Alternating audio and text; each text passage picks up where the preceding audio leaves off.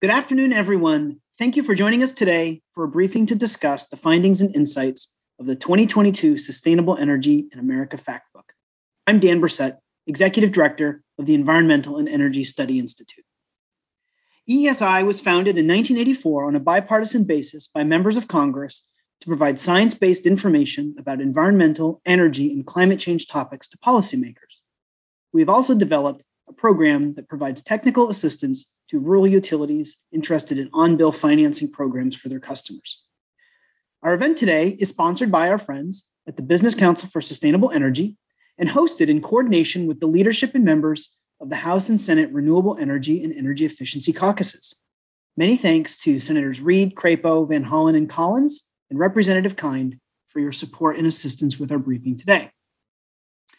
Let me now take a moment to very briefly share some logistics. First, as with all EESI briefings, we will post an archive of the webcast along with the presentation materials to our website.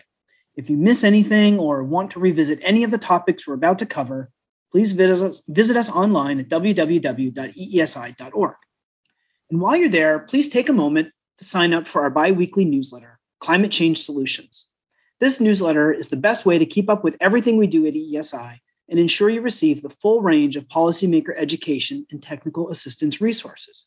And we have some really great briefings coming up in the next few weeks, including climate adaptation programs across agencies on March 18th and building a durable national framework for large landscape conservation on March 29th. No one will want to miss those, so be sure to subscribe to Climate Change Solutions. And second, uh, after our second panel, our final panelist, we will transition to a discussion, and that means we will have time for questions from our online audience. If you have a question, please follow EESI on Twitter at EESI Online and send in your questions that way. You're also welcome to send us an email, uh, and the email address to use is ask, ask at eesi.org. Now it is my pleasure to introduce the first of our speakers, Emily Duncan. Emily is Vice President, Government Relations, and the head of the Washington, D.C. office of National Grid, an electric and national, natural gas utility with customers in Massachusetts, New York, and Rhode Island. Of special importance today, Emily chairs the board of directors of the Business Council for Sustainable Energy, and she's a past president of the DC chapter of the Women's Energy Network. Emily, as always, it is great to see you. Please take it away. Great. Thanks so much, Dan. It's so wonderful to be here. Thank you for having us. I want to thank uh, EESI um, for their leadership in this space and for this great partnership we've had over these many years. Um, if you can believe it, it is the 10th year of the Fact Book, something that we are very excited about. And I think, as Dan said, there's um, no more important time for the fact book than today, right? I mean, what we have going on in Ukraine um, and with energy supply globally, uh, what we all are looking for is facts. And that's something that the fact book has always provided. And once again, this year, we have broken records as we do every year. And I know Lisa Jacobson is going to walk us through those. Um, so I'm really excited to turn it over to the president of the Business Council for Sustainable Energy, Lisa Jacobson. Thanks so much, Emily. And yes, thanks to the entire EESI team. This is really the highlight of our outreach, and we feel very privileged to be able to partner with EESI as well as the caucus. So, with that, I'm going to get started and share some of the facts with you. Just give me a moment while I share my screen. So, again, um, the Business Council for Sustainable Energy, for those participants that may not be familiar with the organization, we are a broad based clean energy trade association. We are celebrating our 30th anniversary as a coalition, and we represent primarily commercially available clean energy and energy efficiency technologies, products, and services. Uh, we also have uh, members that span the entire supply chain for the clean energy transition, you know, representing um, industrial manufacturers, uh, energy end u- users, public power, investor owned utilities, uh, energy and environmental service providers, uh, and it, and it goes on. And in total, currently in the United States, these sectors represent over 3 million jobs. Uh, it's really a tremendous uh, growth in our employment and the prospects are, are very bright for the future for economic uh, investment as well as job expansion. And I know we'll hear about some of those discussion points uh, in the industry panel that will follow my overview comments on the fact book. The Business Council's primary sector focus has been energy efficiency, natural gas, and renewable energy, but we are also very involved in a whole range of decarbonization technologies. And the fact book in some new areas is covering them in more detail.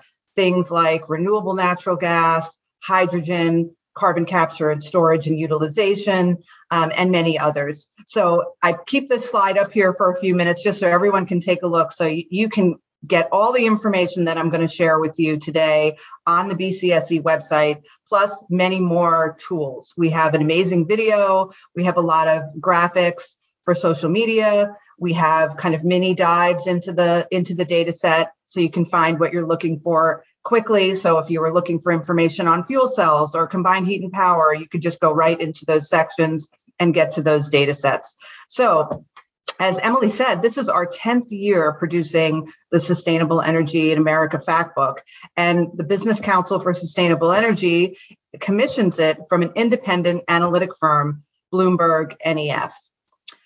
We've been on this road and seen many new developments. We've seen some you know, ups and downs uh, as we're deploying and using a more diverse energy mix.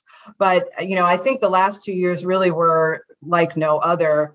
Um, so I'm going to share with you kind of what we're thinking of as the three R's, and I'll get to that in a moment. But I just wanted to highlight first all the sponsors that help make this project possible. And you'll hear from a few uh, representatives from these companies and associations today.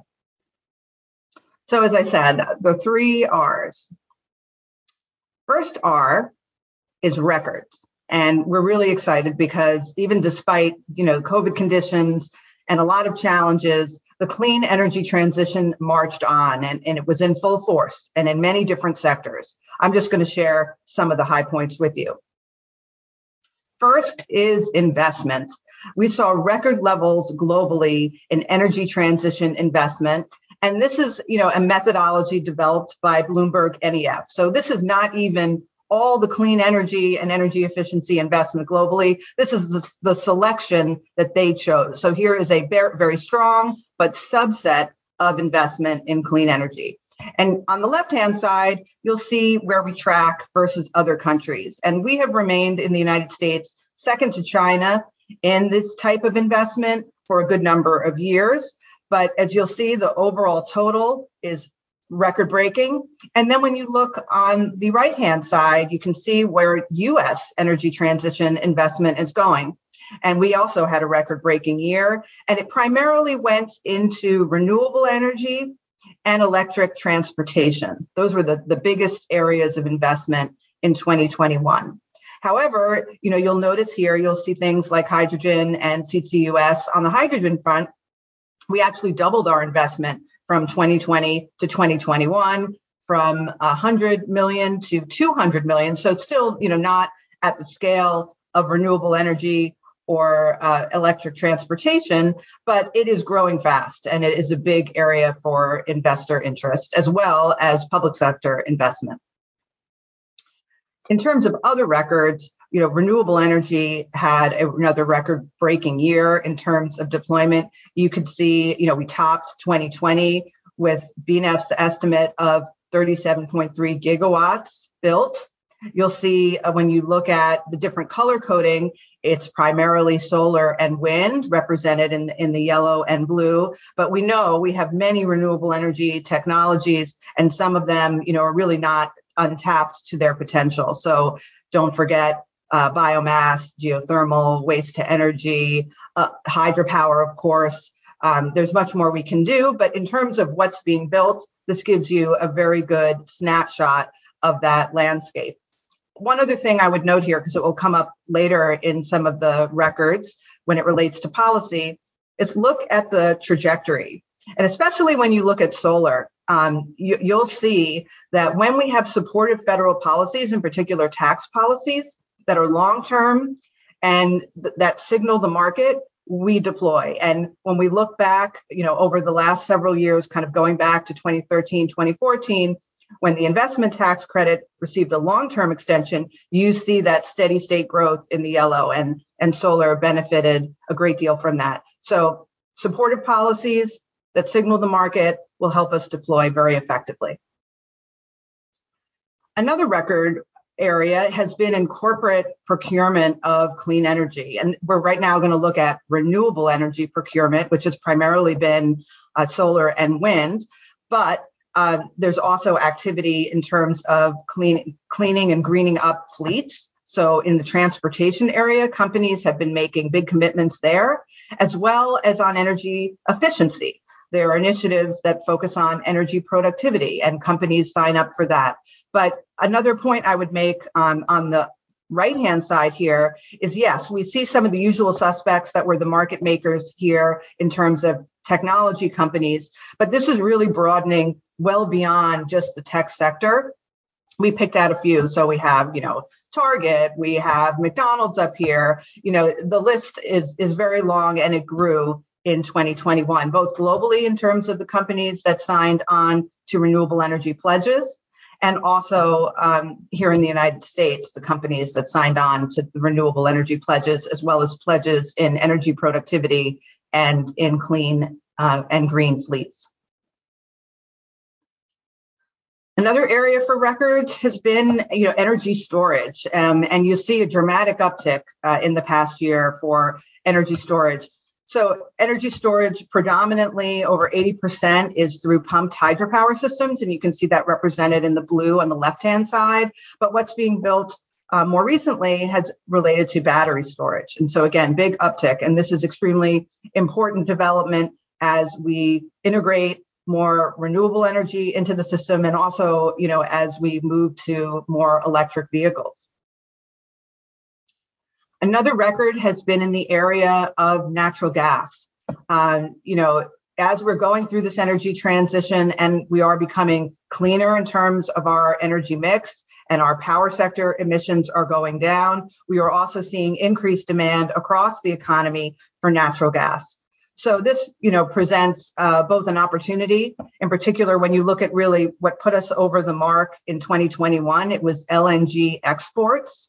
So if you look at the area in the red, you know, we had a record year for LNG exports. We also had, you know, large um, areas of interest, again, across all sectors. So power, uh, commercial, industrial. So natural gas is a key part of our economy. And, you know, I'm sure we'll hear in the discussion how the role of natural gas fits in, not just in this moment, this in, intense time geopolitically, but also as we decarbonize. Um, you know, briefly, what you know, I think the the opportunity is how do we use the existing infrastructure the natural gas system provides provides us as the molecules decarbonize, just like we did for electricity. So that is, you know, not as far advanced, obviously, as the power sector's decarbonization overall, but I, there's a lot of interest in areas like renewable natural gas and hydrogen that can help, and we'll just have to see where um, the next few years takes us. This is a record which is not really a hooray record, but I, I mentioned it and I'll uh, segueing into the next record, which also is not a happy one.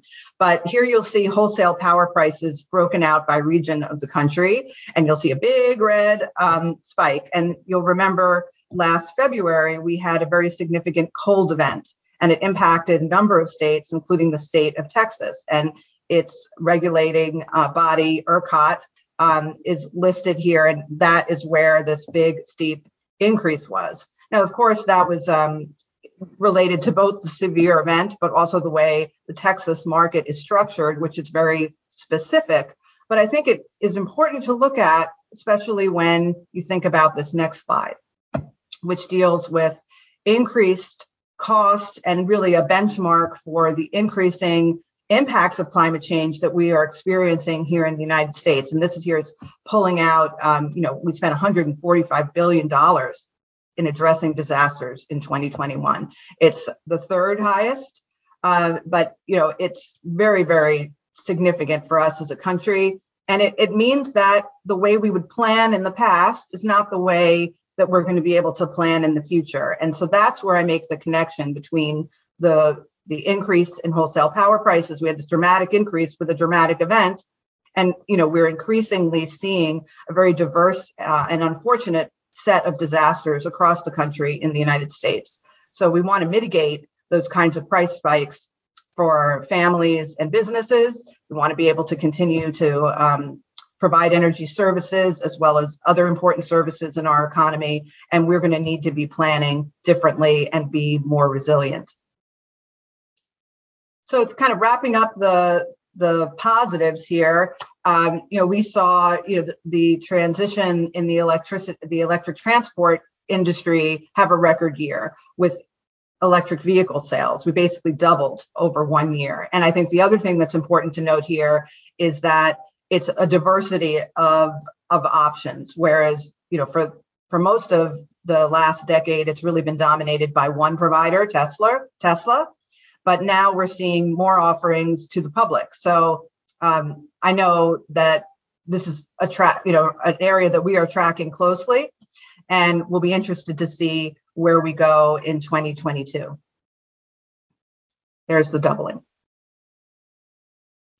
So the second R is recovery. So we presented, you know, this data um, for a, for the last year, but we also have it for you know many years going back, and you see a real structural uh, dynamic in the U.S., which is we are more energy productive pretty much every year, year on year. Now, when we were looking at the data for this year as well as the data for last year, we were concerned. You know, we had these, you know, major disruptions in our economy with unprecedented, uh, you know, stay-at-home orders and restrictions, and, and what would happen to this metric, this long-term metric that we have had on energy productivity? Well, uh, at the end of 2020, we saw energy productivity continue to increase. Okay, so now we're in 2021 and things are opening up, and we saw, you know, record-breaking um, growth in, as represented by GDP. But we didn't see our energy consumption match that. We still did not um, impact negatively our energy productivity. Energy productivity continued to increase, which means that we can grow our economy and it's decoupled from our energy consumption. And other countries uh, are experiencing this too. This is not only a United States dynamic, but I think it's very, very encouraging and there are many factors that underpin this, but energy efficiency and the investments that we've made long term in energy efficiency and the policies that have been adopted on energy efficiency clearly have a role to play. Um, and I believe that some of the latest analysis by ACEEE has shown that perhaps up to 60% of the energy productivity gains can be attributed to energy efficiency investments and policies.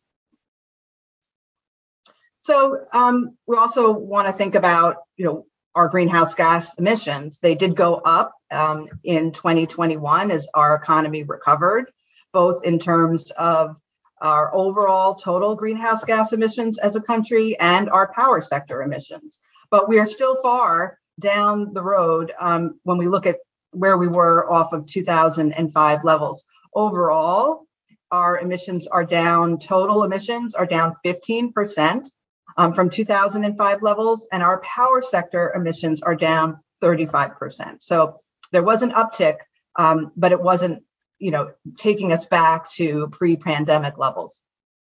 I also wanted to show you kind of where our emissions are. And a couple of years ago, transportation overtook power in terms of our largest uh, section of, of emissions by sector. But I think rather than focusing on power and transport where everybody else does, I want you to look at the other areas. They really have not changed. So we have a lot of work to do in terms of industrial um, emissions, for example, on top of the work we need to do to continue to reduce emissions overall. So just closing us out, the last R is renewed ambition. So it's two words, not one, um, but it's really important. I mean, with the beginning of the Biden administration, we are back in the Paris Agreement. New commitments have been put forward in terms of reducing power sector emissions and reducing our greenhouse gas emissions economy wide as a, as a country under that leadership. And you know, we we have a long way to go. Um, but again, I think it's important to remember that even with this very unusual set of circumstances in the last couple of years, we are, con- you know, the, the energy transition is continuing and we are breaking records. We are investing more, we're deploying more. And, you know, if we can get the right public private partnership, um, both in policy and investment, you know, we can get ourselves further down the road and the trajectory to where we need to go to achieve those goals. But it's not going to be easy. So looking on the right hand side, this will show you the overall goals and show you kind of where the power sector fits in. But there's a lot in the middle there. So again, we have a lot of work to do uh, across the economy. And then in terms of renewed ambition, it would be really important to focus on, you know, what Congress and the administration have done. Passing the bipartisan infrastructure law was a landmark set of investments across many different industries and at a scale that will really have an impact $80 billion of investment. And you can see here in all the areas that it went. When this was written, you know, we were we were kind of closer to January, so you know you can use your own definition for Build Back Better. Um, definitely, it is these elements that are in it are still under consideration, and I know they would be very impactful if enacted, especially in the area of clean energy and energy efficiency tax measures. So here too, I, you know, wanted to focus on closing in terms of renewed ambition on energy efficiency. Um, we haven't seen as much push in terms of investment and policy in the energy efficiency arena as we had 10 years ago. What we have done is delivering year on year. So I'd like to come back to you next year and hopefully have more states that have adopted energy efficiency resource standards or see a much more dramatic uptick in utility energy efficiency investment. But know that these long standing investments are working and helping us be more competitive as an economy and also kind of keeping uh, the demand side in check.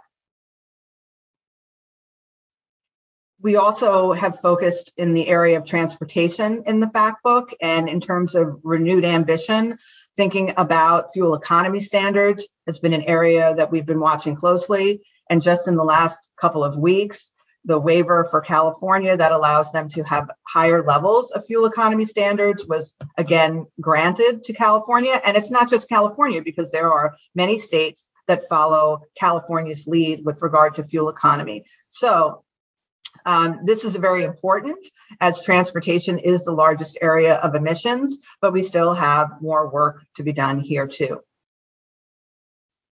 So that um, wraps up my overview presentation, and I'm really excited to introduce to you our industry panelists. We're going to do them uh, one each, and they're going to share a little bit of their feedback on what key trends they thought were most impactful or most interesting for their industry sector.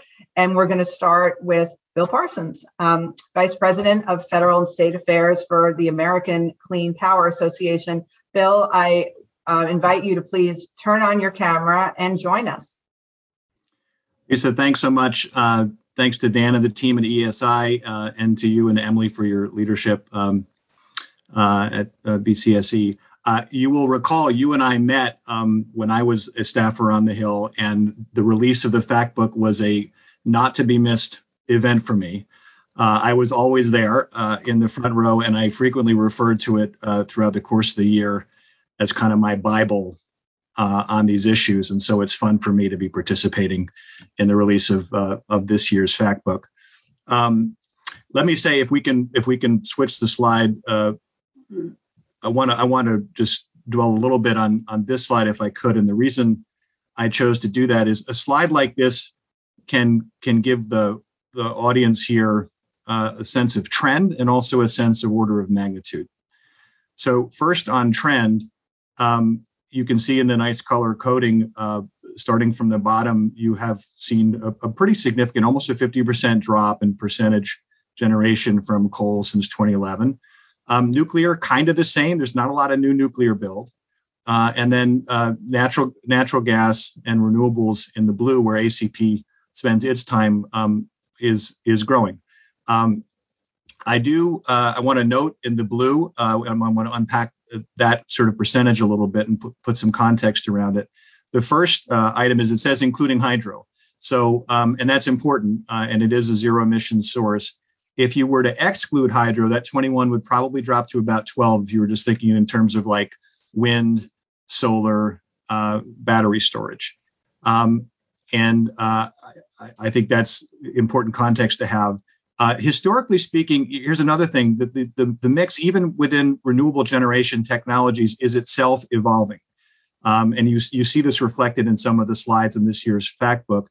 Historically, if you look at all of the utility scale renewable power deployed to date, about 67% of it is onshore wind, about 30% is solar, and then the remaining two or three percent is battery storage. And that battery storage uh, is really kind of a, a, function of the last year or two.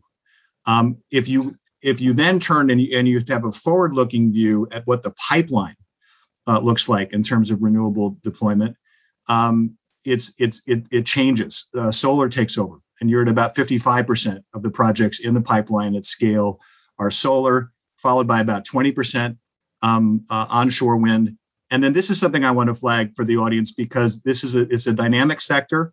Uh, and there are a number of nascent technologies that are really poised to explode in the next five or 10 years. And I want to call a few of those out. One is energy storage. We saw year over year 196% increase in energy storage deployment.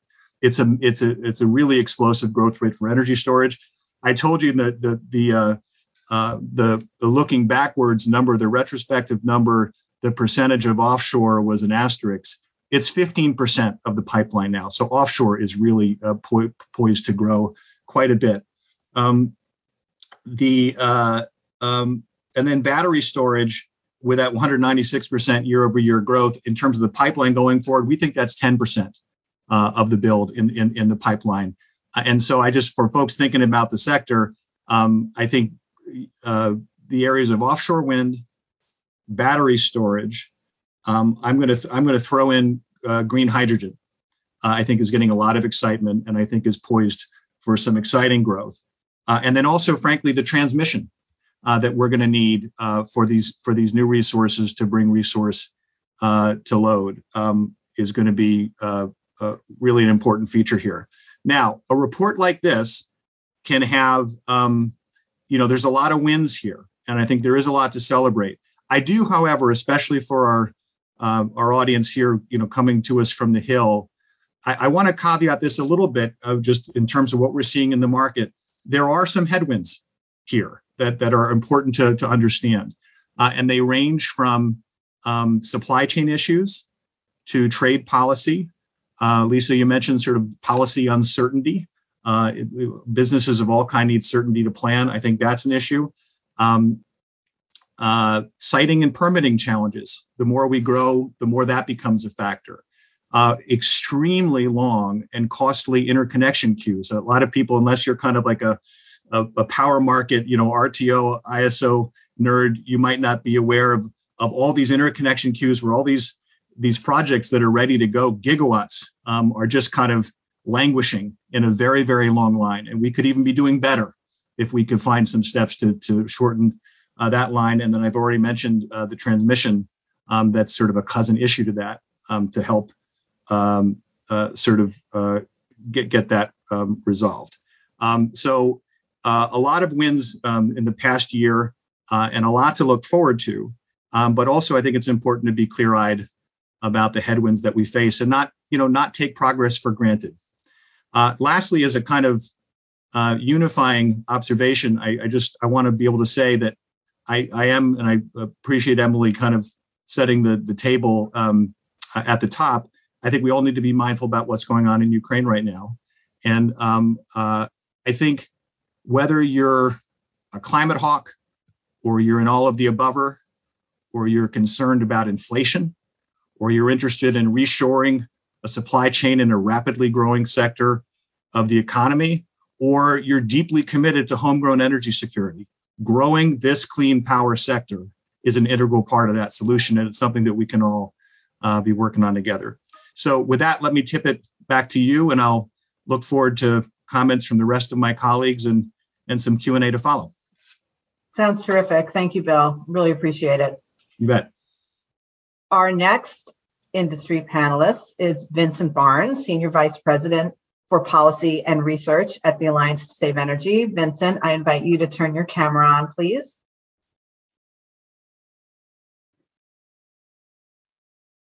I think we were on, Lisa. Yay. Okay, good. Um, well, the floor is yours. We'd love to hear your reactions to uh, both current the current moment and the trends in the fact book. No, thank you, Lisa. Um, good afternoon, and certainly is a pleasure uh, to participate in today's briefing on the uh, 2022 Sustainable Energy and America Energy Fact Book. And um, congratulations to BCSE on the 10th year of the Fact Book and the work that you're doing, Lisa, as well, and your team over there. Um, certainly, as Lisa indicated, my name is Vincent Barnes, and I'm with the Alliance to Save Energy. Uh, the Alliance to Save Energy is a nonprofit, uh, bipartisan alliance of business, uh, government, environmental, and consumer leaders really working to increase investments in energy efficiency. Uh, put simply, energy efficiency is the reduction of energy intensity, if you will, um, or the amount of energy required to power the economy um, or our everyday lives. It, it's, it's traveling on aircraft with highly efficient engine systems, um, producing and manufacturing goods using far less energy than what was required only 10 years ago, um, while still producing more. Um, it's driving further and faster with greater and larger amounts of supplied fuel going directly to the drive and braking systems. And it's heating and cooling and operating our homes and businesses um, at the highest levels um, while requiring lesser and lesser amounts of natural gas and electricity. Uh, because of the effect of energy efficiency technologies on energy consumption, um, energy efficiency has a direct impact on reducing energy uh, carbon emissions, um, increasing energy reliability, and helping to meet the needs um, of grid and pipeline resiliency. And certainly, um, a, a, key into current events uh, results in overall increased energy security as well. Importantly, energy efficiency technologies ranging from passive efficiency uh, products such as um, insulation uh, and Energy Star rated windows to what we would call active efficiency solutions uh, such as grid connected appliances and equipment um, and grid integrated enabled buildings. Um, all of these things help keep energy affordable. Uh, energy efficiency alone can reduce carbon emissions by 50% by 2050 if we're if, if we're linking energy efficiency in, terms of its role and impact on carbon emissions. Um, moreover, through energy efficiency, we also have the ability to achieve, um, according to the IEA, 40% um, of the emission reductions required by the Paris Agreement. Um, that said, in addition to effectively reducing carbon emissions, um, energy efficiency also plays an essential role in reducing energy demand and load on the grid and pipeline systems. In, in fact, um, and Lisa, you, you mentioned this earlier, without investments in energy efficiency since 1980, US energy consumption would actually be about 60% higher today. Um, the, the, slide from the fact book um, gives us a sense um, as to energy consumption um, throughout um, uh, major parts of the US economy, um, certainly. But uh, the double impact of energy efficiency should be a major component of U.S. energy and climate, U.S. energy policy, and certainly climate policy as well. And that double impact, of course, is its ability to reduce carbon emissions, but also the the, uh, the ability of energy efficiency um, to reduce um, uh, energy consumption. Um, we, we, we certainly need energy efficiency to expedite emission reductions and we will need energy efficiency to address anticipated increased energy demand, um, particularly as we move and, and, rely more heavily on variable fuel resources. Um, according to projections, um, when segmenting solely for electricity consumption, right, um, we learned that based on electrification policies and anticipated electric vehicle growth, um, we could actually see a 40% increase in electricity consumption by 2050 and which would um, lead to the need for us to install double 2018 capacity levels. Um, however, the same studies um, um uh, coming from NREL, the same studies um, that identify the energy challenge in front of us, they also tell us where the solution is as well, and that and that is energy efficiency. Um, according to NREL, uh, grid costs will increase to serve the, uh, the growing load. But with rapid investments in energy efficiency technologies, we could realize up to $800 billion in net energy system savings. Um, so, certainly from a policy perspective, um, this means expansion and passage of tax incentives that encourage business and consumers to invest in energy efficiency products and equipment, including uh, 25, the 25C um, tax credit for homeowners, uh, the 45L tax credit for single and multifamily home builders, and the 179D deduction uh, for commercial buildings. It also means passage of programs such as Hope for Homes that provide rebates when investing in, energy efficient um, products and equipment. Um, and, um, would also be important for those who might not itemize uh, for tax savings. Um, and it means establishing and developing strong building performance standards um, and energy codes.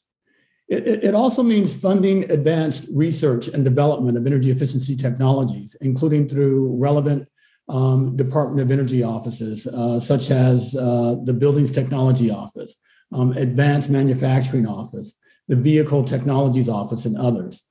And, and though I'm not attempting to be exhaustive here in terms of um, where the policy and energy efficiency meet, um, it also means substantive investments in initiatives such as the Weatherization Assistance Program and state energy programs as well.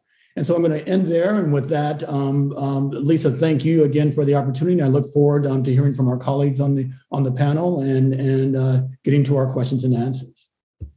Thank you very much, Vincent. And yes, look forward to continuing that, especially in the policy realm. So I'd like to introduce next Erin Duncan, Vice President of Congressional Affairs for the Solar Energy Industries Association. Erin, I invite you to turn on your camera. There we are. Can you see me? Yes. Great. You look great. Thank you. well, um, thank you, Lisa, so much for inviting me to present um, in association with the rollout of the fact book. Um, it's always great to be on a panel with my colleagues from our um, sister and brother trade associations talking about the issues that are really important to their um, membership. And I'm here today to share some elements from the fact book that are critically important to the solar industry and to also raise some ideas that um, Vincent touched on a little bit around the expansion of solar energy and also making sure that um, it is accessible to communities around the country who may have previously um, not been able to access clean um, solar energy um, or been unduly harmed by um, previous um, energy load. Can we turn to the next slide, please?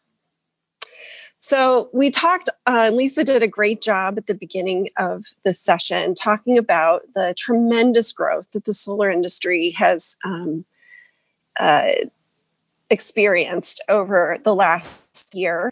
Um, echoing what Bill said earlier, supply chain has certainly been a challenge for our industry, and we continue to face a number of threats to our ability to continue to grow at this incredible rate.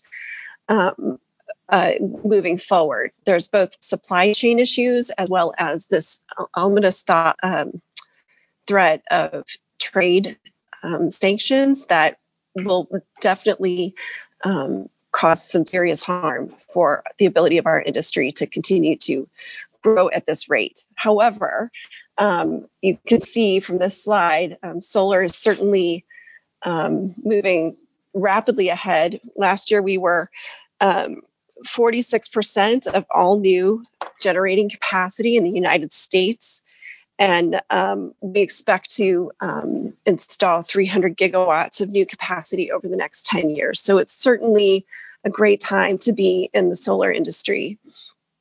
I also want to um, share that uh, you know as we grow, it's important that we look at policies that will make solar more accessible to every community around the country. This is a core value of SEIA and our membership. We represent a thousand member companies from very small inst- installers to some of the largest solar companies in the country, manufacturers, and everything in between. It's really important to us as a core value that families um, and communities that have otherwise not been able to access solar energy have the tools and resources to do so. And as Vincent mentioned, there are some provisions in the reconciliation bill or whatever we end up calling it um, that would make that more make that easier for families. For example, refundability in 25D is um, a tool that will help more families install residential solar. Um, we it is something that we have long um, hoped for and worked across um, coalitions with um, climate activists and environmental justice groups to um, get that into the reconciliation bill, and we hope that that sticks. That's incredibly important to us. In addition, um, we're also very excited about the way that the tax credits are um, structured to incentivize investments in communities that had perhaps been previously overlooked or who would benefit the most from access to clean solar energy, whether through um, utility scale solar or community solar.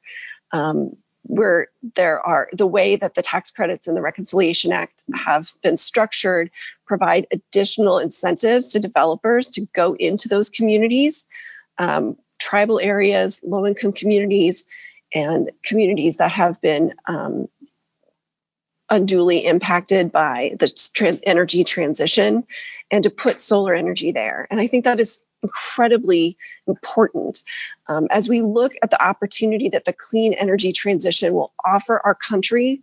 We really have the chance to do it right. We have the chance to center um, uh, our focus on making sure that no one is left behind as we engage in this clean energy transition. And um, we're really excited about continuing to grow the solar market to make sure that it is accessible to everyone across the country. And finally, uh, aligned with those thoughts, I want to talk a little bit about workforce development. I think, um, as this slide shows, um, there are hundreds of thousands of jobs um, in the energy sector. The solar industry has about 231,000 people working in it um, in 2021. We expect that over um, the next um, five years, we're going to need to grow that um, number by hundreds of thousands of jobs. we're also hoping to grow the number of people who are working in the domestic manufacturing sector of the solar industry. Um, we are very excited um, to continue to work to expand um, domestic manufacturing here in this country and create tens of thousands of new jobs in communities again that perhaps had seen um, their manufacturing um, base decline in previous years. And we're hoping that policies in the reconciliation bill can help to um, expand and um, build that out more. We view that as incredibly important to the future of our industry. But also important is the training and um, recruitment and retention of all of these people that all of our industries are going to need in order to facilitate the transition to clean energy. And it's critically important that we think about how best to um, engage communities that perhaps were not exposed to clean energy. You know, you you are interested in and often study uh, issues that um, you see, and so um, it's really important that we uh, it have policies like um, solar ready vets, as well as um, uh, workforce development programs within um, Build Back Better and elsewhere that focus on finding new clean energy workers in communities and training them whether it, whether it's in energy efficiency or into the solar industry or into as you see there um, funneling it into a union apprentice, apprenticeship um, to create careers out of clean energy. Um, there is so much hope and potential as we transition um, into this next phase of the energy mix. Solar is going to be a huge part of it, um, but our hope is that it reflects um, the true breadth and diversity of our country and that um, the growth and opportunity that the solar industry can bring um, is felt in every community across the country. So um, uh, we're really excited and we again, thank you, Lisa, for um, inviting me to present on this panel. Oh, thank you, Erin. I love your vision, and we want to go back and talk some more about that in the Q&A. So uh, thank you. Our final uh, panelist is Mark Lessans, Director of Regulatory and Environmental Affairs for Johnson Controls. Mark, I invite you to turn your camera on. Can you see me okay? Yes. Wonderful. Okay, great. Thank you. Yours, yours, Mark. Great to have you. Thank you, Lisa, and also really grateful to Dan and the EESI team for hosting us uh, and, and really letting us be a part of, of the, uh, the briefing schedule that, that you guys put together for the year. Uh, so as Lisa said, my name is Mark Lessans and I'm with Johnson Controls. For those of you that aren't familiar with Johnson Controls, we're really an end-to-end provider of technology solutions for buildings, everything from heating, cooling, and ventilation equipment to fire, life, and security products, um, sensors, controls, building management systems, and now increasingly uh, digital solutions that, that really help optimize everything in a building, leverage leverage data sources from inside and outside of the building, and really start to deliver the outcomes that we're uh, that we've come to expect from the building sector. Uh, so, I, you know, my, my goal today is to really elevate buildings as a uh, key tenet of how we uh, ultimately address climate change. And, uh, you know, it, it's important. Buildings are responsible for about 40% of greenhouse gas emissions globally. And so it frankly is not possible to address climate change in earnest without having a, uh, a, a, real clear picture about how we're going to put buildings on a path to net zero. So if you go to the next slide, please, Lisa. Uh, what we're looking at here is how we are addressing um, uh, energy efficiency and decarbonization in new construction. This is the rate of uh, adoption of building energy codes across the country. And these building energy codes have made tremendous strides. Uh, the model energy codes that the, the, Department of Energy uses is the uh, International Energy Conservation Code and ASHRAE Standard 90.1. Uh, both of those codes have made, you know, I, I, you know, by some estimations, about a 50% uh, uh, reduction in the overall energy intensity of the building sector over the past 30 to 40 years. And mo- most states and cities are adopting some version and some more recent version of these codes which is really delivering uh, tremendous benefits to the uh, building sector for in, in new construction um, in terms of both energy savings and uh, carbon emissions reductions. Um, the the uh, challenge here, though, is that uh, you know again by some estimates, new construction by that we're building uh, today and through 2050 is really only going to account for about 20% of the total building stock uh, of all buildings uh, globally uh, by 2050. So that means that if we want to address the building sector and, and truly address uh, uh, the the, um, the, the necessary um, initiatives to reduce carbon emissions, we really have to figure out a way to retrofit existing buildings at scale and and continue to put them on a path to net zero, just as the just as the uh, codes for new construction are. One of the uh, really interesting policy measures that uh, that we're pretty uh, bullish about at JCI is something called building performance standards, which set uh, you know effectively mandatory energy or carbon emissions benchmarks for existing buildings. Uh, and you know they're, they're completely performance based. They they tend not to prescribe what technology you use or how you get there, but they do require that buildings meet a certain threshold for energy efficiency uh, or carbon emissions by certain deadlines, and that's really a going to be an important measure for how we put the build the the building sector on a path to net zero and drive a lot of these retrofits.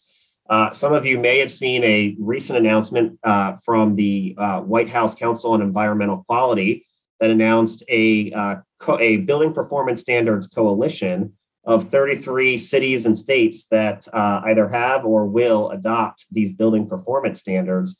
And the, the total square footage covered by these, these cities and states is pretty tremendous. Uh, you know, we're talking, I, I, believe, roughly 19, 20 million uh, square feet of commercial uh, floor space is going to be impacted by these uh, by these building performance standards. And You know, so again, a, a, really exciting and important way that we're going to put uh, buildings on the path to net zero uh, and really start to drive those those all important retrofits uh, in order to get them there.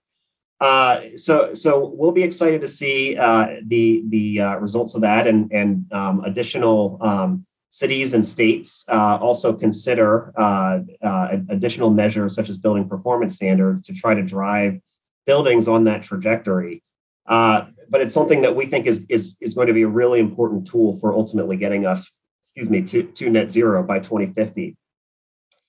Uh, lastly, if I could just make, you know, just raise one additional point or thought as, as I take a step back and think about buildings, you know, buildings are, uh, buildings have become extremely important to, to our overall way of life. If we think about what we were asking buildings to do even two years ago compared to today, uh, we're, we're, talking not just about energy efficiency and, and saving uh, um, uh, building owners and, and families on their utility bills. We're now looking at uh, buildings as a means to achieve our climate goals, yes, but we're also really relying on buildings and, and uh, performance improvements in buildings to help us uh, reopen and reemerge from COVID. If we think about the total amount of emphasis that's being placed on indoor air quality and indoor environmental quality. That's really being delivered in buildings by the building systems uh, in order to make sure that the rate of clean air inside of a building is safe and acceptable for people to occupy them and uh, not worry about transmitting an airborne pathogen like COVID or, or other viruses. That's an extremely important additional function for buildings that have really come to, to, to define what makes a sustainable building. And in the future, it's not just going to, you know, it's not just going to be responding to a pandemic, but other emergencies. We've seen, uh, we've we've had to take shelter in buildings during times of wildfires and other crises.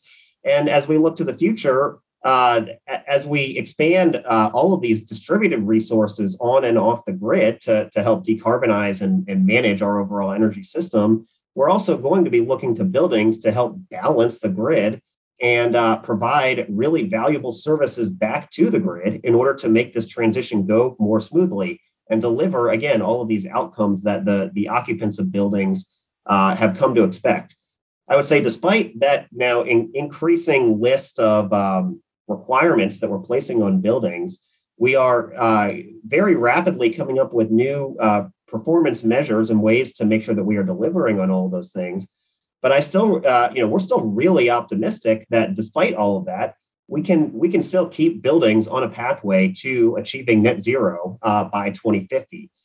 There, there's just there, there's so, we have so many technology solutions at our disposal to significantly reduce energy consumption and help optimize, you know, eh, building systems, subsystems, buildings as a whole really enable buildings to grid communication, buildings to distributed energy resource communication, building, you know, optimization between buildings and vehicles. All of these things are starting to evolve very quickly and ultimately enabling us to uh, very fine tune, finely tune the operation of buildings to again deliver on the, the necessary uh, uh, emissions reductions in order to achieve our climate goals and deliver those outcomes for uh, for customers. So very excited about the future and what the future holds for building technologies and the role that this is going to play in the overall uh, decarbonization picture. And certainly eager to uh, chat more about buildings and and and buildings uh, uh buildings to grid integration as a whole uh, during the the uh, discussion portion of the presentation, as well as in follow up conversations as well. So thank you, Lisa. Thank you, Mark. Yeah, it's terrific. I definitely want to come back and, and you had a lot in there that was really interesting about the new policies and, and what the administration is doing uh, with performance standards for buildings. So we'll definitely come back to you on that. Um, I just want to remind everybody that again, all this information and more is available off the BCSE website for free. So go go in there, hop in there, um, and also let us know what you think. We very much want your feedback. So feel free to reach out to the BCSE with any reactions or questions you have. And I hope that you will uh, participate in our conversation right now as well. So I'm going to stop sharing my screen. I'm going to invite all the panelists plus Dan uh, Bresette and Emily Duncan to join us on screen. Hi, everybody. Really excellent remarks, really, really helpful, um, going a level deeper in terms of what these trends are showing. And Dan and I are going to um, ask you some questions uh, to go perhaps even further. Um, first question, and, and we, we also want to say, you know, all panelists can answer these questions. So you'll keep this as conversational as we can. Uh, just hop on in if, if there's a comment that you'd like to make.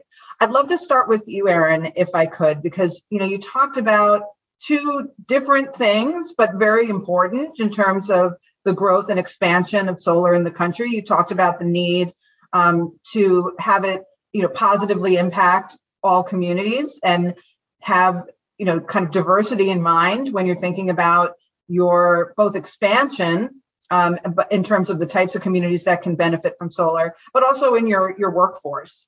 So I'd like to see if you could chat a little bit on those topics. You mentioned some things in legislation that's pending. Maybe talk in addition, you know, talk about what those things are and why they would be helpful in terms of making improvements in those areas, please. Great. Thank you so much for that question. Yeah, this is something that we're really um, passionate about at SEIA and um, have taken some really positive steps over the last several years to help lead our industry forward in this regard. Because for us, um, a diverse workforce and um, a diverse uh, customer base um, brings strength to our industry. And um, I think you uh, need to only look uh, as far as um, how we are going to fill all of these jobs. As I shared in my remarks, we're going to need hundreds of thousands of new solar workers.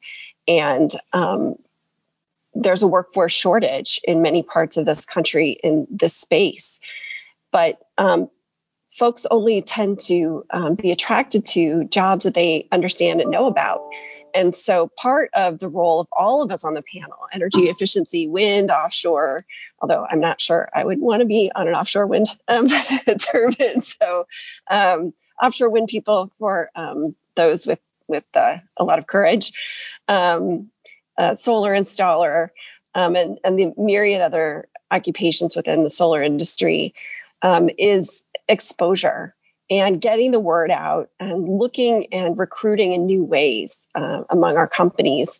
SEIA recently unveiled a certification program for our um, solar industry where companies can work through some online training to help uh, build their skill set in terms of uh, DEIJ issues, but also looking at how one recruits, where one recruits, and how you plug it into plug new um, faces and new communities into the solar industry.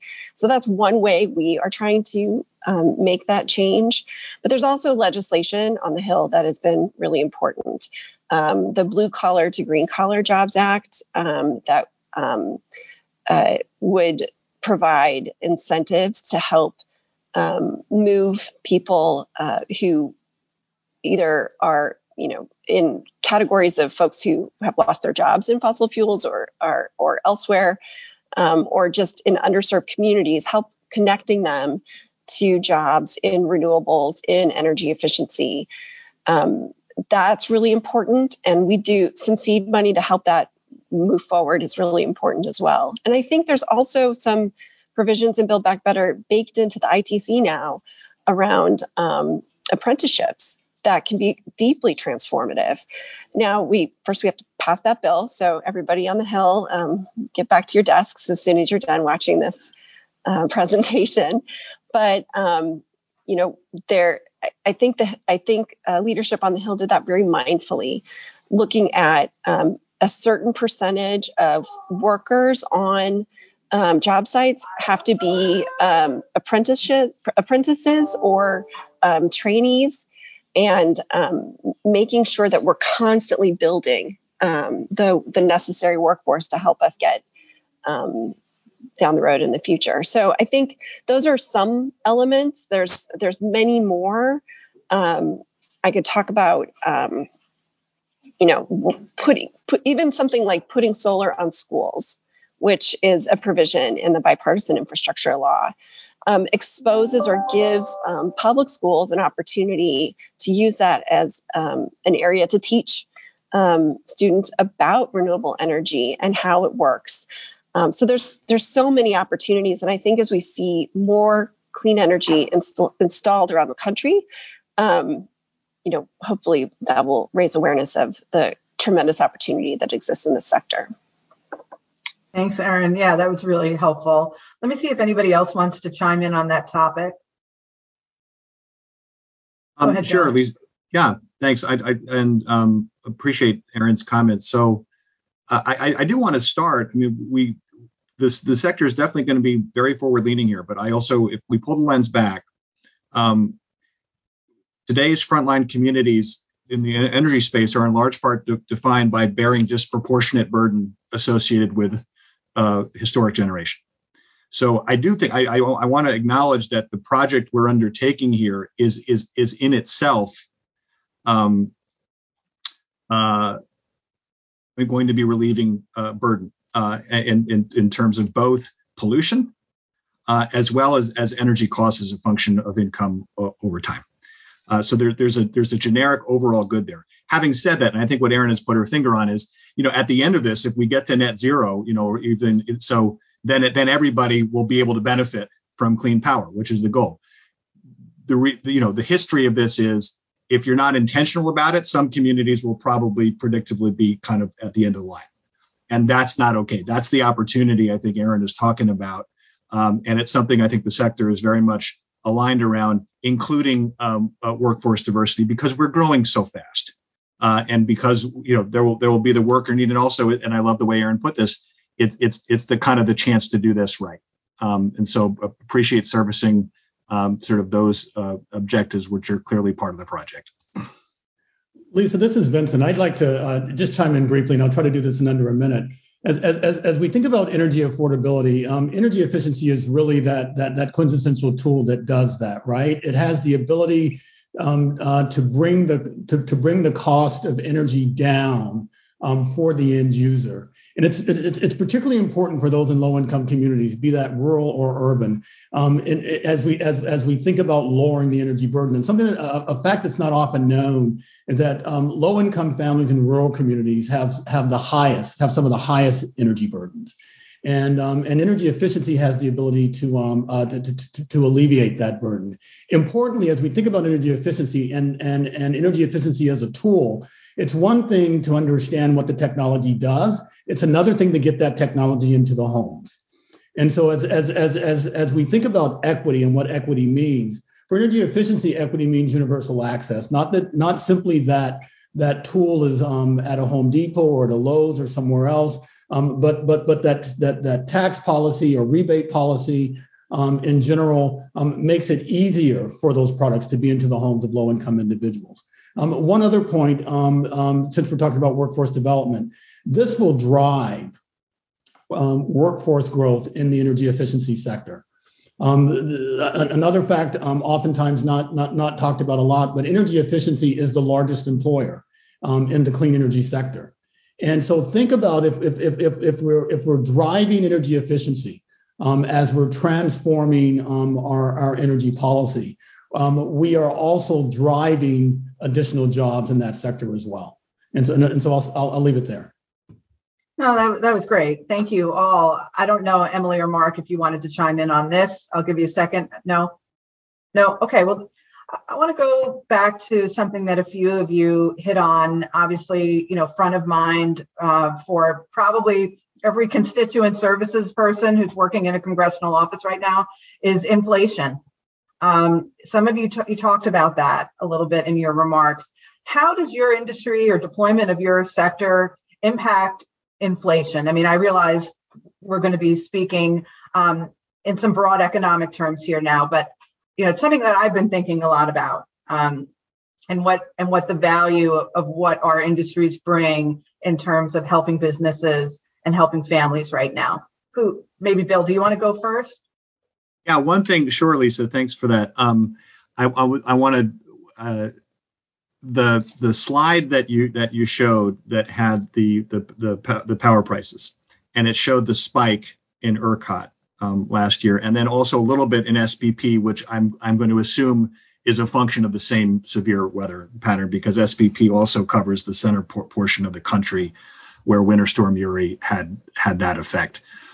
Um, what sort of in, in un, we had a, a, a I was on a, a, a call with Barbara Sugg, who ran, who's the president of SPP, which is the Southwest Power Pool. That's the power market, the organized power market in the middle of the country, that sits right on top of Texas. And she shared something really fascinating, which is, and this is both a reliability as well as a price issue.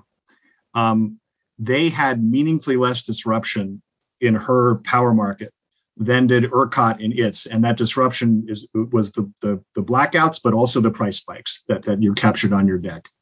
And the reason for that was because they could pull power, ex- excess power, from all the way from PJM, which is the power market on the East Coast, through MISO into SPP to keep the lights on in five mil in, in over five million uh, homes, uh, and at an affordable price. At the same time that Texas was experiencing its blackouts, there was power available 100 miles away for 90% less less money. The, the, then why do I raise all of this? I mentioned transmission. We need to have a better interconnected grid across the seams between power markets and be able to push electrons from where they're produced uh, to where they're needed far more readily than we can today. You had sort of alluded, and this is a, a choice that the state has made to date. Um, ERCOT is kind of jurisdictionally islanded on, for historical reasons on purpose. If they had greater interconnectivity between themselves um, and the adjoining states and, and, power markets, freer flow of, of, of abundant, affordable, clean electrons, um, probably everybody would be uh, better served from a reliability point of view as well as a price point of view. I'd like to weigh in. Um, I think there's there's a lot of similar themes to, to what Bill just said on the demand side as well at the buildings level. I talked a, a little bit about the need for uh, um, uh, uh, demand or load optimization and uh, and buildings to grid capability.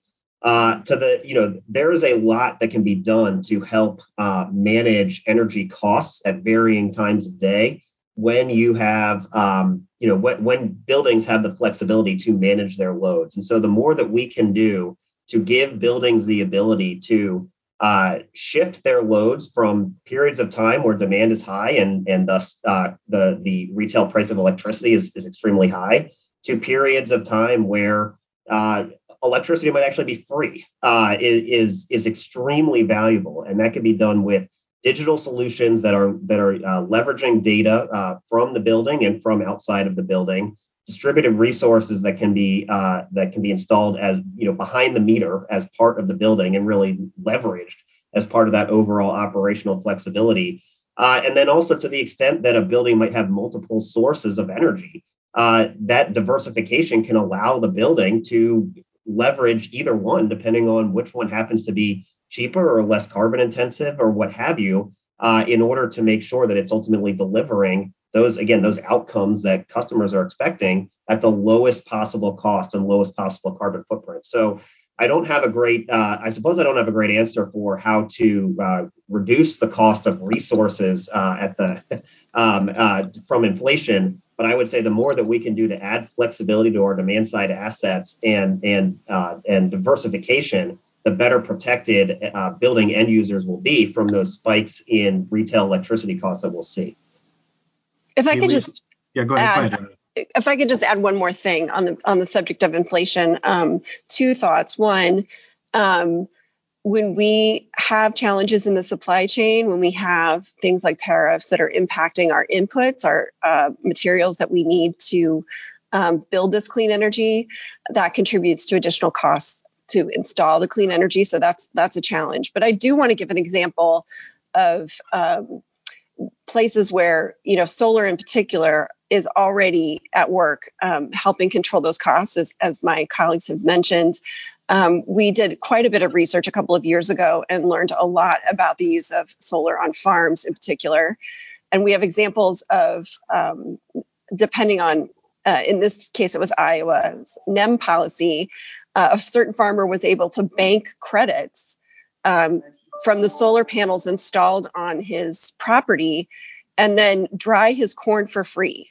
Um, and for those of you who don't come from corn country like I do, um, that is an incredibly energy intensive um, process and can run into the hundreds of thousands of dollars.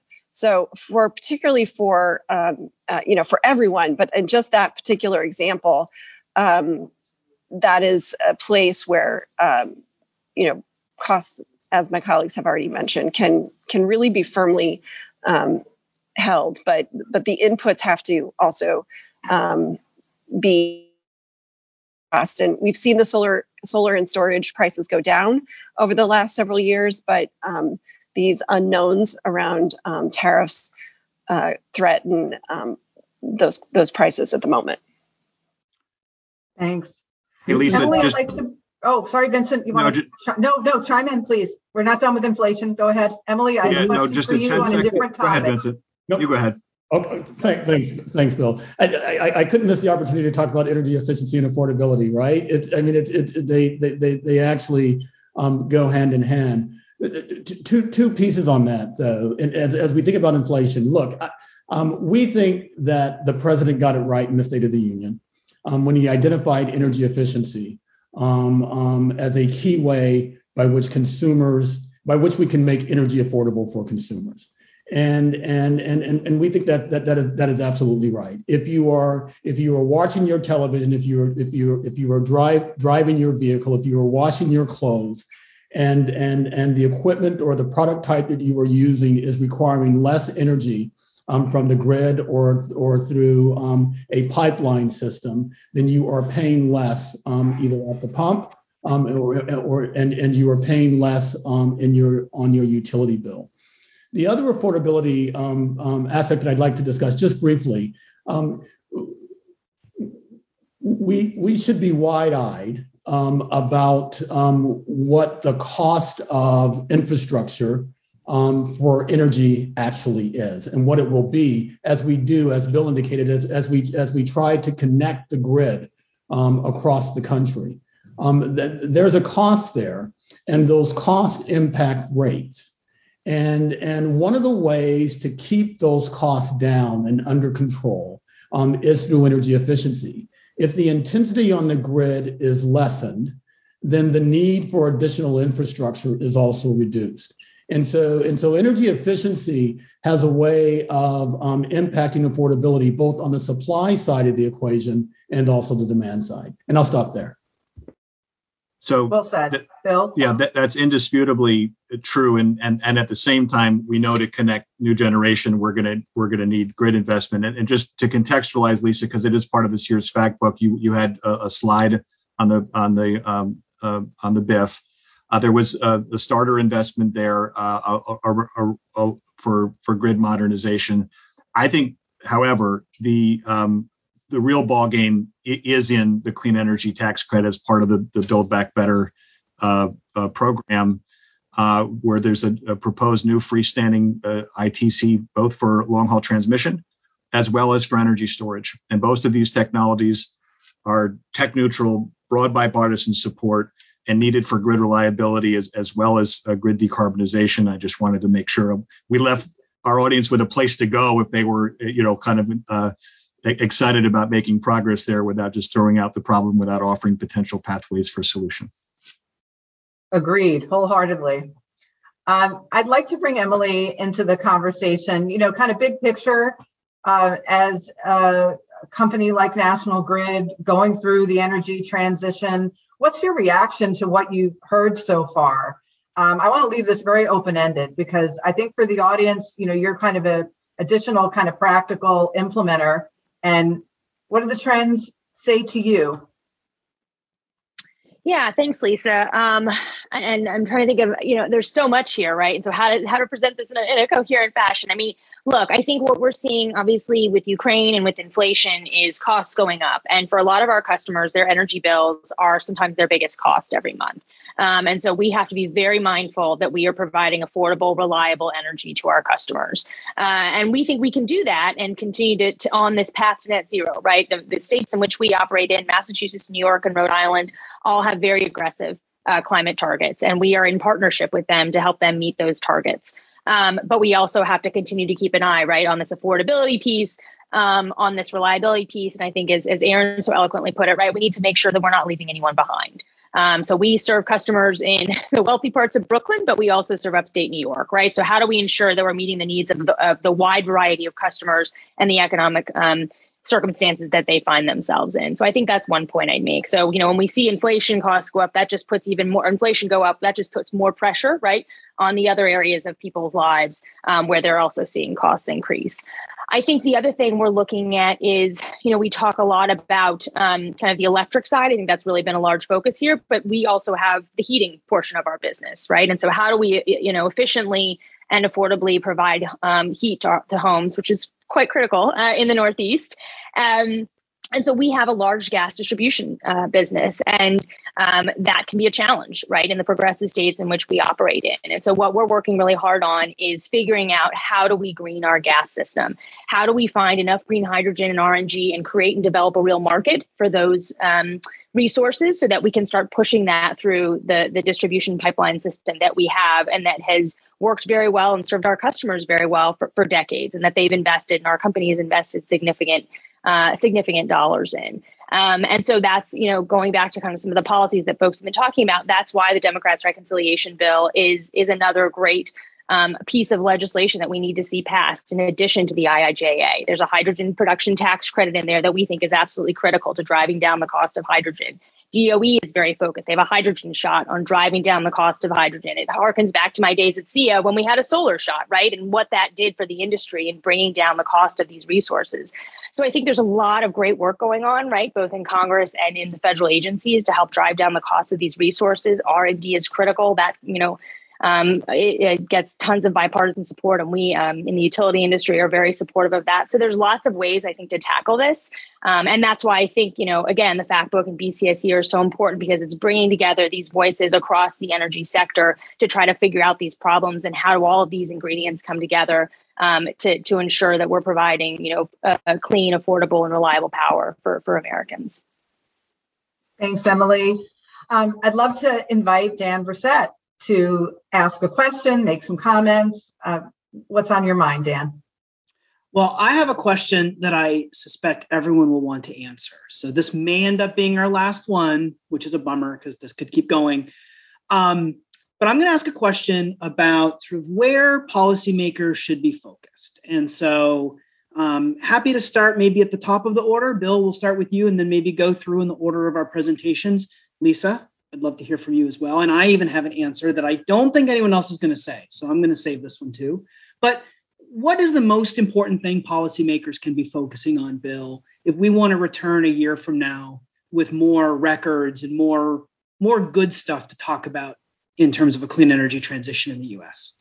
Yeah, thanks for that, Dan. So it's it's it's um it's kind of the obverse of the headwinds that I I kind of mentioned, uh, you know, at the top of this conversation, right? So, but let me start with with removing the policy uncertainty, and I, I do think, and all of the modeling shows this, particularly for those who are climate minded. If we're if we're if we're aiming at the administration's, you know, 80% decarbon the power sector by 2030, or or completely net zero by 2035, and then you know that can that can unlock decarbonization across other sectors in, in the economy. So it's important we get that done sooner rather than later. Um, the the very best chance we have for that, I think the, the the BIF was a decent down payment, but the very best chance we have for that is the comprehensive clean energy tax platform uh, envisioned by uh, you know the House passed Build Back Better Act. So I'm I'm hopeful we can all work together to get some version of that across the finish line. Uh, my colleague Aaron Duncan has mentioned, I think we have to have supportive trade policy here. And I, w- there's a lot of interest in the sector in reshoring our supply chain. Um, but I think we need, there's, there's a sort of a, a climate compatible uh, and climate supportive way of doing that. And, and there's, there are other ways to do that. And we're looking to do that in a climate supportive way. Uh, and, and to be smart um, uh, about that. And as it turns out, um, the OSOF provisions um, in, in the Build Back Better Act, we think, as opposed to kind of a tariff heavy approach, are far more likely to onshore um, these manufacturing facilities and the jobs and investment they represent. Um, lastly, I think this is this this is a tough one. Let me just uh, let me let me stipulate that. Um, one of my jobs at ACP is, is is to oversee our state affairs work, and there isn't a state you know we're deploying everywhere across the country and there isn't a state that you know in the union that doesn't have siting and permitting challenges. Um, and and I think we need we need to I think that we we have a vast majority of Americans uh, kind of on board with the vision because we know we have to. Uh, and but it gets tricky when when you try to you know when you when you take the general to the specific that's when it can get hard. And I just think we're going to have to work through this together in order not um, in, in, order to achieve our objective, which which will be a common good. So let me. I'm, I'm sure others will have uh, good thoughts there. Let me let me step back and let them jump in. Thanks, Vincent. No, absolutely. It's a it's it's, it's a great question. I, I I would say first of all, we would have to begin to, as policy collaborators and policymakers, um, see energy efficiency um, as important to energy policy and climate policy as we do on the supply side of the equation. So just as much as we invest um, in, oil and natural gas, and as much as we invest in, clean energy technologies, we also have to see energy efficiency as a, as a, as a, substantive component to our energy policy. And we have to invest in it um, at, the, at, at the same levels, if not more, quite frankly. Um, we, we also have to ensure that as we do that, that we identify pathways to make access to energy efficiency technologies universal. Um, whether whether that's through rebate programs um, or, or, or, or, or, greater opportunities provided through utilities at the state level um, in order to work um, um, directly with their customers, we have to find um, additional pathways. To echo some of what Bill said, the uh, the uh, the clean energy tax credits, particularly 25C uh, uh, for energy efficiency, um, 45L and 1, 179D, um, ex- extremely important, extremely important to, to, to move those through and give value to those similarly to the way that we give value to the supply side, quite frankly. Um, and, and, and, and I will add this and I'll, and, and, and I'll, and I'll, and I'll, and I'll um, uh, give the mic back after. But um, as we look at 25C, it's it's, it's important in, in understanding um, the, um, the, the, the, the, the policy need to uh, to uh, to move toward electrification. Um, we have to understand and realize um, and and make available uh, the tax credit across the equipment types, regardless of fuel source technologies. Um, there are there are a number of parts in the country, particularly in cold climate states, um, where a high efficiency natural gas furnace simply makes more sense. And, and um, at, at, least now until the technology catches up, right? Um, and, and, and, and because that fact exists, we should be incentivizing individuals into the most efficient, most efficient product type and not simply the product type that necessarily um, um, is identified to move the needle um, uh, based on based on a different type of policy other than energy efficiency and cost savings for the consumer it's all in there. Great, thanks. Thank you, Vincent. Uh, Aaron, I think it's then you, then Mark, and then we'll hear from Emily, and we'll get Great. Lisa the second to last word. Well, thanks for this um, really provocative question. And my colleagues have already touched on many of the points that I would make at the top. Um, certainly, passing a comprehensive package of climate provisions, um, forward leaning tax policy, um, whatever they can fit into that reconciliation bill will be absolutely critical. We have to have a long runway to give companies um, certainty to build out the infrastructure that we know and we all are in agreement on this call that we need. Um, and I do want to echo um, what Bill said about the importance of domestic manufacturing. I think securing um, stateside supply chains for the solar industry is absolutely critical. Um, and I believe that the the holistic package of provisions currently in the Reconciliation Act will help us get there. But I think more important for policymakers, beyond all of these um, individual pieces of legislation, is that they just have to have courage to to take this bold step. We are at a transformative moment in our nation's history.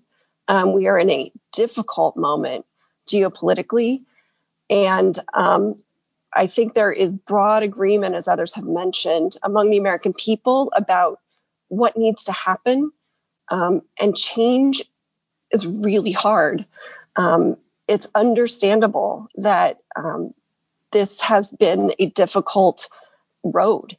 Um, but we have seen for so many reasons, whether it's climate emission or creating jobs across the country in diverse communities, ameliorating um, the worst effects of, you know, uh, traditional fuels um, or, um, you know, onshoring domestic manufacturing and reinvigorating that sector of our economy, um, or even freeing us from some of the geopolitical um, conflicts um, that have arisen because of our dependence upon um, foreign sources of energy. Um, we have to look, we have to work together on both sides of the aisle and agree that for the betterment of our country, we have to um, take this step forward. So I think the most important thing policymakers and their staffs can do is, is remember why you're there, why you're doing it, and to look within themselves and find that courage to really take those bold steps. Thanks, Erin. Mark? Yeah, I um, I would say from my perspective, one of the real challenges that that we see is, you know, I spent a lot of time talking about the need to retrofit buildings and accelerate the rate at which we uh, retrofit buildings much faster than, than what we're doing today if we're going to achieve, at least within the building sector, the needed um, uh, carbon reductions in order to, to meet our climate goals.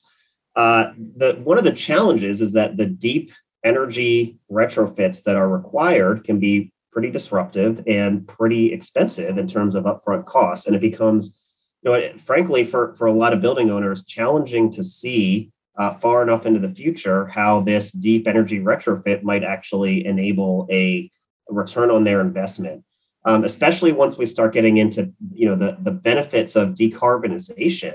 Again, the, the the people that the building owners that are uh, that we're asking to do these retrofits have to see some kind of value at the end of the day. So what you know the, the things that I really think about are what what can we do to help consumers and businesses uh, make it easier for them to actually pursue these deeper uh, energy efficiency and decarbonization retrofits. I think a lot of the uh, incentives that uh, Vincent would discuss are, are definitely a, a, great way to help kind of take that initial uh, pain of a of a higher efficiency product uh, and and reduce it for you know for a uh, building owner. Um, and and and that can really help incentivize the right decision if you will.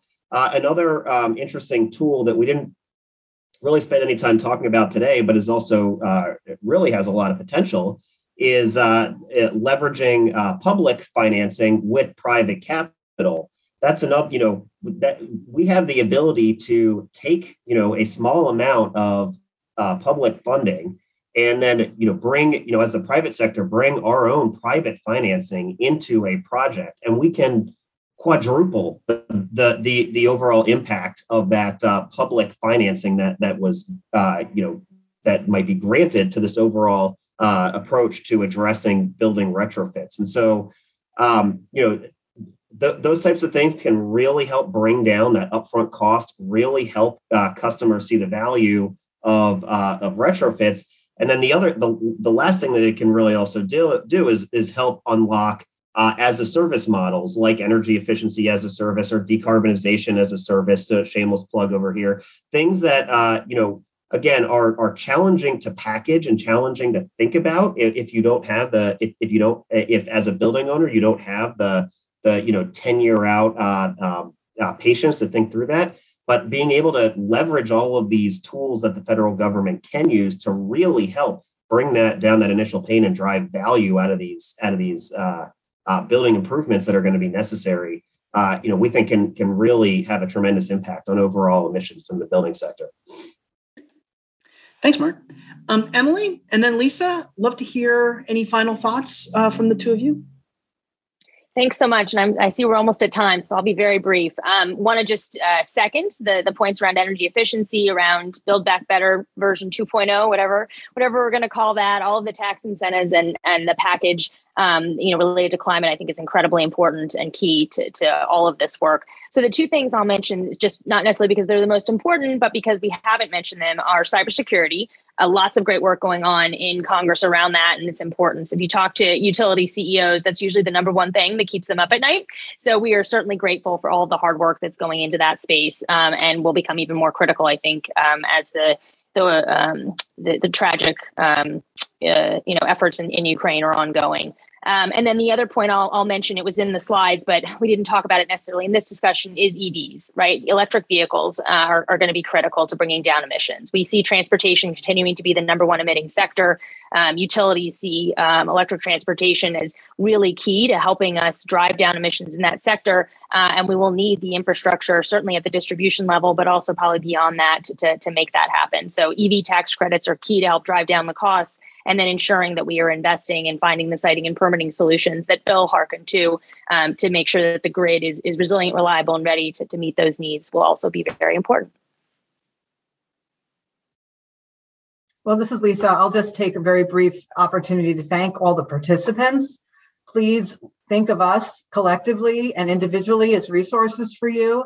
And, you know, the number one priority of the council right now at the federal level is enactment of the climate and uh, energy related tax provisions uh, that passed the House and is being considered in the Senate. And we think, you know, as Aaron said, we got to seize the moment. We have a lot of challenges right now, but I think you've heard across the board that there's so many benefits to moving forward with the clean energy and energy efficient transition that's already underway.